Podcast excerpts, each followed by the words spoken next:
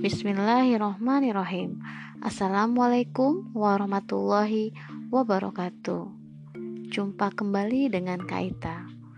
Kali ini Kaita akan bercerita tentang seorang pemuda yang berhasil menaklukkan Konstantinopel.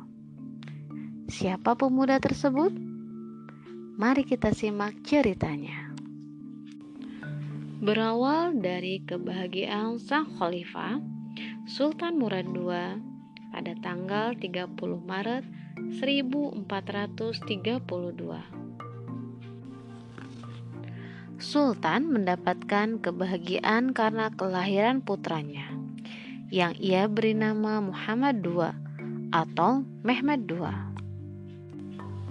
Muhammad II tumbuh menjadi anak yang pintar ia pun memiliki guru terbaik yang bernama Syekh Ak Syamsuddin. Setiap hari Muhammad II belajar dengan giat. Ia pintar dalam segala hal. Ia hebat dalam hafalan Al-Quran, bahkan di usia 8 tahun ia sudah hafal Al-Quran. Ia juga menguasai tujuh bahasa, ilmu politik, ekonomi, dan strategi perang. Ia pun dilatih agar menjadi seorang prajurit yang hebat. Oleh karena itu, ia pun berlatih memanah, berkuda, menggunakan pedang, dan taktik peperangan. Saat usianya baru 12 tahun, Sultan menobatkannya menjadi khalifah. Ia pun mematuhi perintah sang ayah dengan baik. Sejak kecil, Sultan Muhammad II sudah melihat rencana pengembangan Islam ke Konstantinopel. Konstantinopel saat itu berada di bawah kekuasaan Romawi. Ia juga mempelajari sejarah Islam masa lampau Konstantinopel.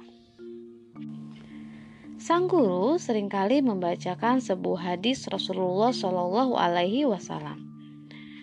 Hadis itu menyatakan bahwa suatu hari Islam akan berjaya di Konstantinopel. Kota itu akan ditaklukkan oleh seorang panglima yang paling hebat dengan pasukan yang paling hebat sepanjang masa. Sultan Muhammad II selalu berdoa kepada Allah Subhanahu wa Ta'ala untuk cita-citanya agar dapat tercapai. Ia selalu melaksanakan perintah Allah Subhanahu wa taala dan menjauhi larangannya. Sejak balik, ia tidak pernah meninggalkan sholat wajib, sholat rawatib, dan sholat tahajud. Suatu hari, saat berusia 21 tahun, Sultan Muhammad II membawa pasukannya yang besar ke perbatasan Konstantinopel. Konstantinopel sangat sulit untuk ditembus karena pasukan Romawi memasang rantai di laut menuju kota itu.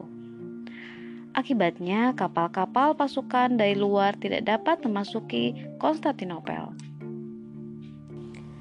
Namun, Sultan Muhammad II adalah sosok yang sangat cerdas. Ia menggiring sekitar 70 kapal beserta pasukannya ke daratan Konstantinopel menggunakan batang pohon. Batang-batang pohon disusun sehingga memudahkan kapal-kapal bergerak di daratan dengan cara didorong. Menjelang pertempuran, Sultan Muhammad II memimpin pasukannya untuk berzikir, berdoa, dan berbanyak sholat. Setelah itu, ia menggerakkan pasukannya untuk menyerang pasukan Romawi. Pasukan Romawi terkejut melihat kedatangan pasukan Sultan Muhammad II pasukan sultan berhasil menaklukkan kota Konstantinopel setelah mengepungnya selama kurang lebih 50 hari. Sultan Muhammad II melakukan sujud syukur setelah berhasil menaklukkan Konstantinopel. Sejak saat itu, Sultan Muhammad II diberi gelar Al-Fatih atau yang lebih dikenal dengan sebutan Muhammad Al-Fatih. Ia membangun banyak masjid di kota Konstantinopel. Ia merupakan salah satu pemimpin Islam terhebat sepanjang masa.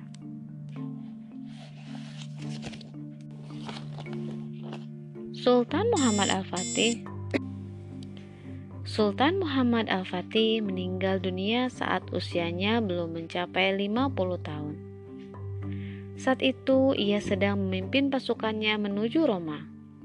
Ia sakit dan wafat dalam perjalanan. Semoga Allah Subhanahu wa taala merahmati Sultan Muhammad Al-Fatih.